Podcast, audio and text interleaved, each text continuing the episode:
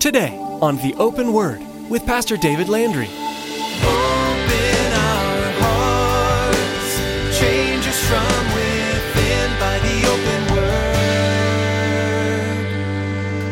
Give us ears to hear your truth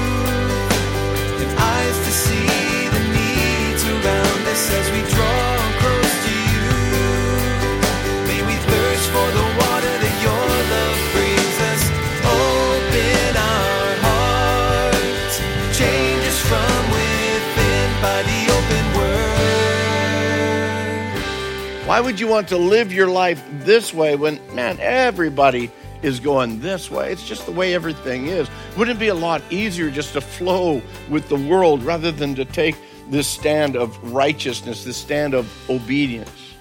It's the same lie the enemy of our soul speaks to us today. Rather than walk in direct opposition to the world and to its ways, perhaps we can just accommodate the world. Perhaps we can just blend in. And as we blend in, we unfortunate thing, we become assimilated into the world and our lives no longer make any kind of an impact for the kingdom of God, and the light of our life no longer shines in the darkness. Don't let the king of darkness fool you into conforming to the standards of this world.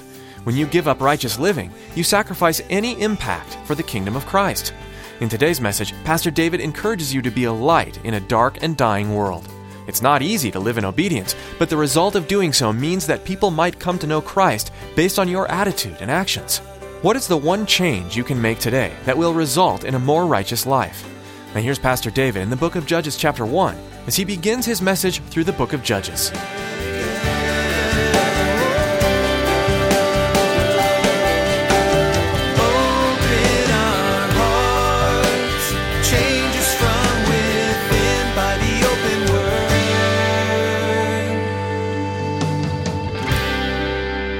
The open word. We are in the book of Judges, and I invite you to take your Bible. We're going to be touching on a lot of different verses as we go through there. Of Judges takes place right after the death of Joshua. It follows the book of Joshua. And as a matter of fact, when we look at the earlier chapters of the book of Judges, there seems to be some disconnect or discontinuity between timing of Joshua's death and some of the events that are going on. As a matter of fact, chapter 1, the very first verse begins now after the death of Joshua it came to pass. And so you would think, okay, from there now we're taking off and we're going to go after the death of Joshua because again, we saw that the end of the book of Joshua that again came to pass that uh, uh, Joshua had died being 110 years old. So now we get into here now after the death of Joshua. But then uh, the first chapter goes on there in Judges, goes on to speak of this confederacy that's joined together with the tribe of Judah and the tribe of Simeon as they go against the Canaanites and the Perizzites. They go to the point of defeating King Adoni-Bezek, and they end up cutting the guy's thumbs and his toes off. And you think, man, what a horrible, horrible thing that is. And if you just imagine that trying to exist without your thumbs and toes. But then as you, as you read on, you, you find out that that's exactly what he had done to 70 kings prior to that time. And so what they did to him was what he had done to 70 other kings in that area. So, still in chapter 1, and almost as a footnote, we read there down in beginning of verse 12 about how Caleb's daughter asked for springs of water to be added to the land that was given to her. And so then we move on. Again, not a very big portion, not what seems to be a very uh, powerful portion of it, but it moves on. And the chapter pretty much ends with a sad commentary that the children of Israel, in their conquest of the land, did not, did not drive out all the other nations around them. The very thing that God had told them to do, that when you go in there, you need to drive them out. And sure enough, when they got in there, they didn't do it. That statement, uh, actually, in verse 29 of chapter 2, pretty much sets up the whole issue. No, it's not uh, chapter 2. In fact, uh, I've got a wrong uh, verse there as I'm looking at it. But when we get over to chapter 2, and the nation comes together at Bochim to they, they receive this challenge from the angel of the Lord. Now look in chapter 2 And there in verse 1, the angel of the Lord speaking to the children of Israel, he said, I led you up from Egypt, and I brought you to the land of which I swore to your fathers, and I said, I will never break my covenant with you. And you shall make no covenant with the inhabitants of this land. You shall tear down their altars. But you've not obeyed my voice. Why have you done this? Therefore, I also said, I will not drive them out before you, but they shall be a thorn in your side, and their gods shall be a snare to you. And so it was when the angel of the Lord spoke these words to all the children of Israel that the people lifted up their voices and they wept. And you would think, man, they felt so sorry that they had not done what the Lord had told them to do. I don't think that's it at all.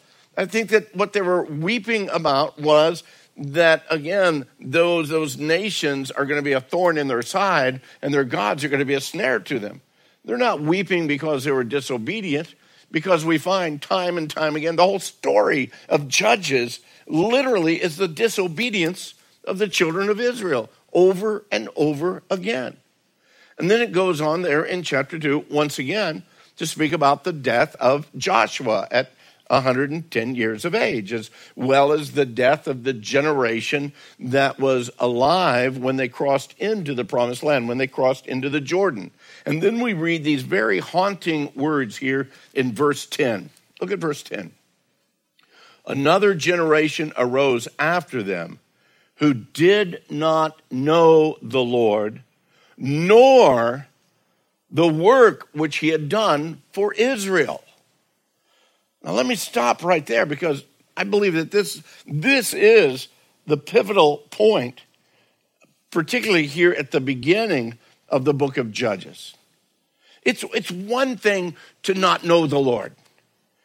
To say, man, I, I, have never heard these, these events in the Bible. I've, I've never heard this scripture. I don't know the Lord. It's, it's one thing to not have a personal relationship with Him, to not commit yourself to, to following his spirit or his word because you just don't know. However, it's entirely another thing to have never heard of him, nor the work that he had done for the previous generation. And this is what seems to be very apparent here in this verse. It's one thing to not know, it's another thing to have never, ever heard. How could they not have any knowledge of what the Lord had done, of how he had delivered the people prior, in, in that prior generation. If that prior generation, if they had been faithful to do what we are all called to do, to proclaim it to the next generation. We look at children's ministries, and beloved, I, as a pastor, my heart weeps about the fact that we don't have people encouraged and excited about working in the children's ministry to spread on what they know about the Lord to the next generation. Vacation Bible School, Awanas programs, whatever the time of reaching the hearts of that next generation. Because, beloved, if we don't do it, who's going to do it? That is our responsibility to pass on what God has done in our life to that next generation. And if we are not faithful in sharing that, how are they going to know? How are they going to hear? The, word said there, they, had, they didn't even know the work which he had done for Israel. This whole next generation, generation of Joshua, not only failed in not completely driving out the nations of the land, but they failed to teach their children about the faithfulness of God in bringing them up out of Egypt. Uh, maintaining them and protecting and preserving them through the wilderness wanderings, uh, the ability to be able to cross over the Jordan, making victory after victory over cities like Jericho and a host of other cities, and people uh, throughout that area as they came in and began conquering the land. Remember when they crossed the Jordan, Joshua told the men, grab some monument stones, 12 men, 12 big stones, put it there, and be sure and tell the children. Apparently they didn't because the next generation grew. They, they didn't know what God had done for them. They failed. They failed to give testimony of their own relationship with God. And so we read here another generation arose after them who did not know the Lord nor the work which he had done for Israel. Here in chapter 2, we also see that, that since there was no knowledge, there was no relationship with God, they did the only natural thing. Truly, they did the natural thing. Look at verse 11. Then the children of Israel did what? Did evil in the sight of the Lord, and they served the Baals. And they forsook the Lord God of their fathers who had brought them out of the land of Egypt. And they followed other gods from among the gods of the people who were all around them. And they bowed down to them and they provoked the Lord to anger. They forsook the Lord and they served Baal and the Ashtoreths.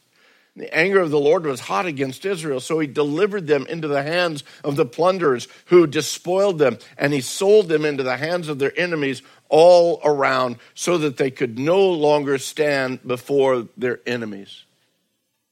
Because of the failure of the previous generation to pass on the knowledge of the Lord, the failure of that present generation to seek the things of their Lord, of the Lord, because of their disobedience, they're now facing literally an immediate consequence. All of the tribes at this point in time, they were facing just absolute chaos. They were, they were facing it spiritually and socially and politically. Nothing was really coming together for them and they were all hiding out from their enemies. And the problem was is that the enemies surrounded them on every side. It's kind of like the old king of the old days. He's waiting, waiting for his knight to come back. And finally, the knight comes back and he says, Sir Knight, where have you been? Oh, I've been battling your enemies, sir, all around. I've been battling your enemies to the north. I've been battling your enemies to the east. I've been battling your enemies to the west. I've been battling all of your enemies to the south. And the king says, Whoa, whoa, wait a minute. We don't have any enemies to the south.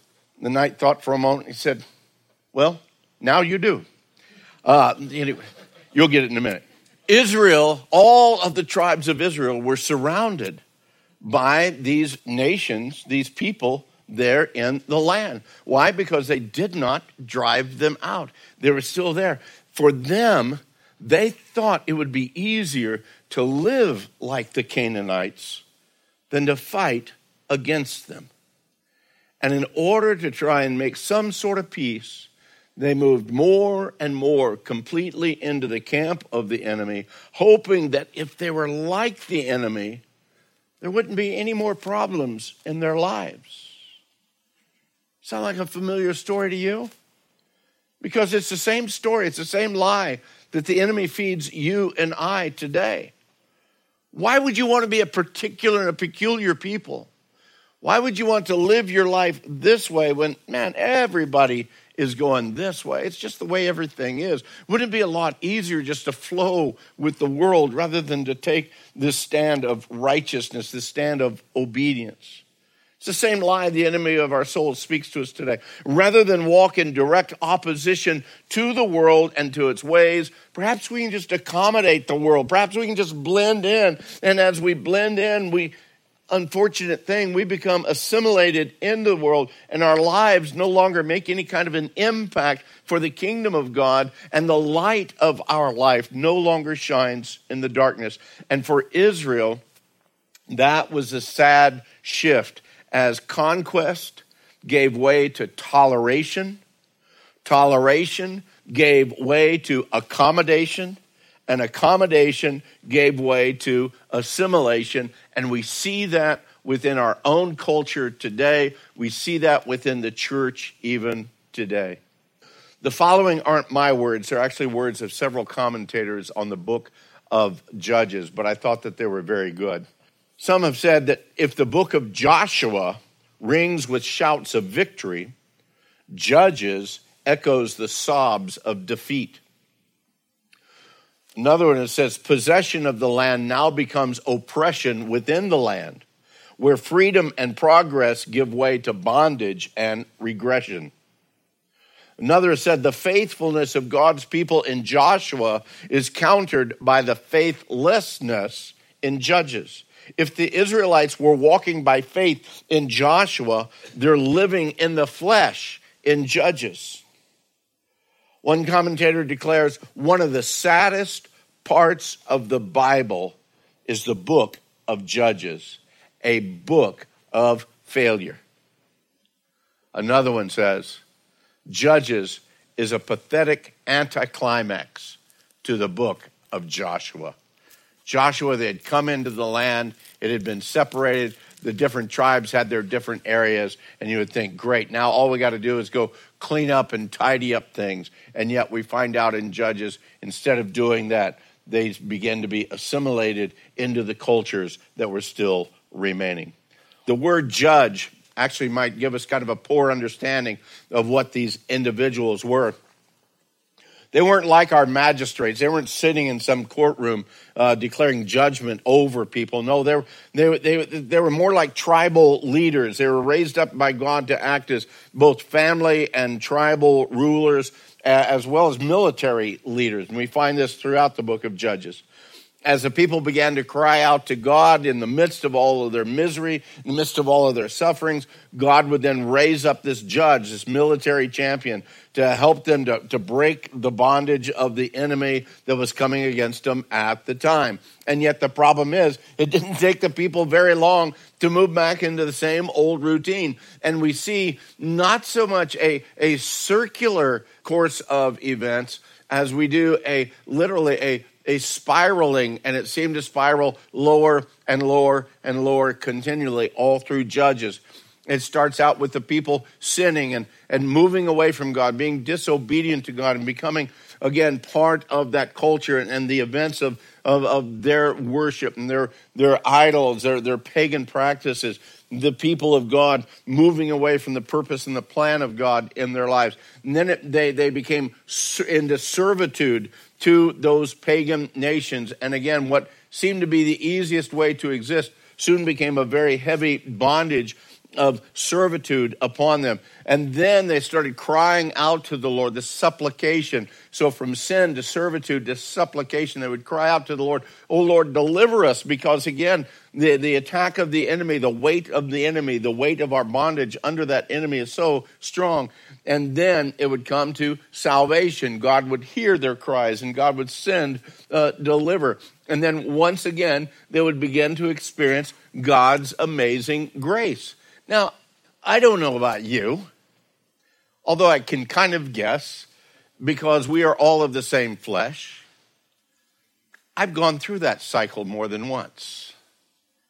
Again, walking away from the Lord, suddenly realize, man, I'm, I'm, not, I'm not fresh in the Lord. I'm not allowing the Lord. And so suddenly I'm further away from the Lord. And then suddenly the, the weight of sin, the weight of the world, all these things, suddenly I, I start realize, man, I'm not where I'm supposed to be. I'm not walking in the freedom. I'm not walking in the strength and the power of the Holy Spirit in my life. And I cry out to the Lord. And you know what? He's faithful and He comes and He delivers.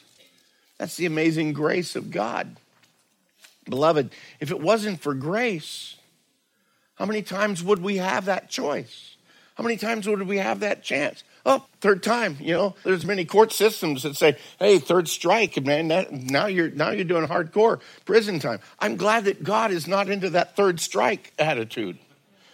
Because again, I'd I'd been down a long time ago and would have stayed down.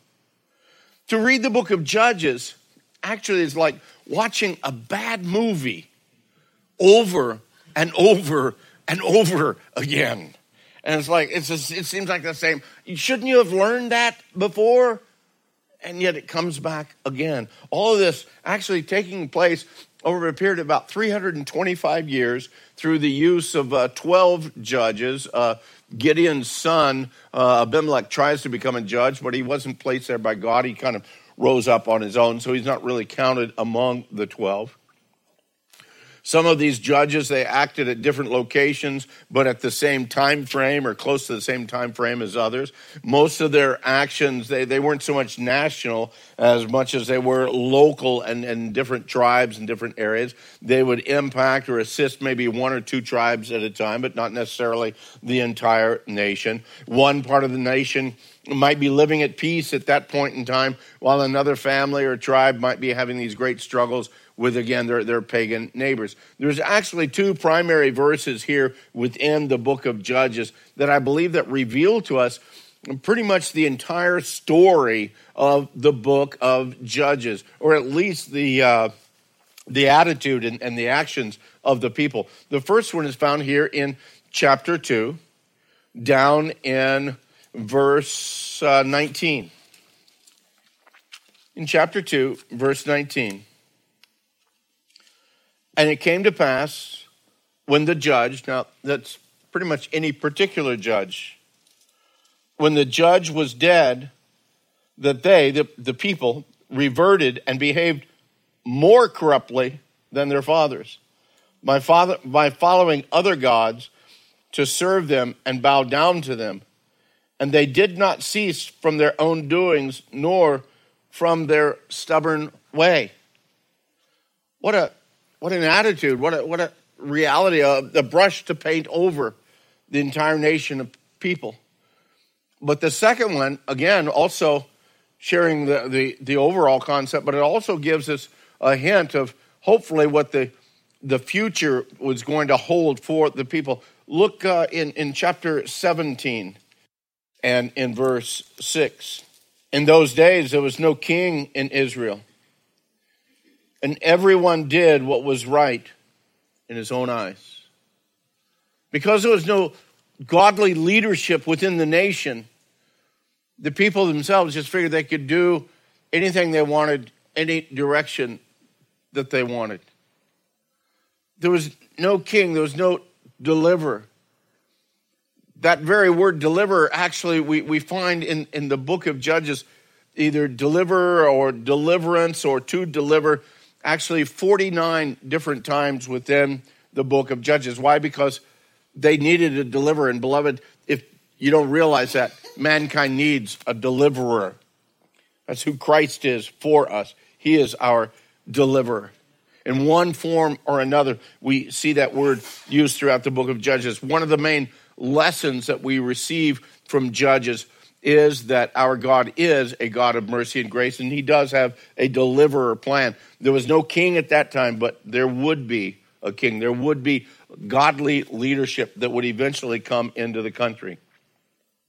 God's love, God's deliverance comes not because we deserve it, not because they deserved it, but simply out of his dynamic and out of his active love for his people. About the time that we think that we deserve God's mercy, that's when we're at the very core of not deserving it at all.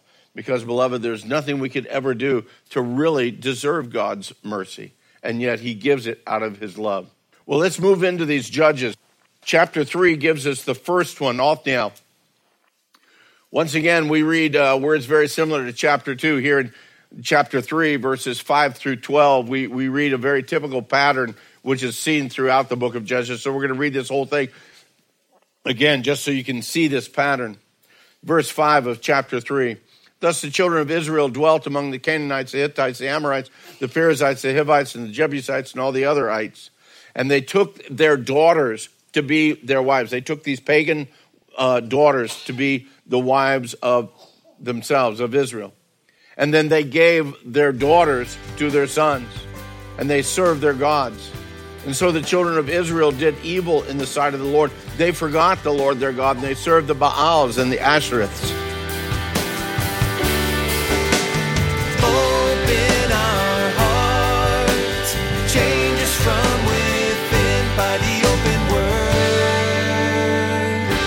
Have you noticed a theme weaving its way through Pastor David's messages and really through the Bible?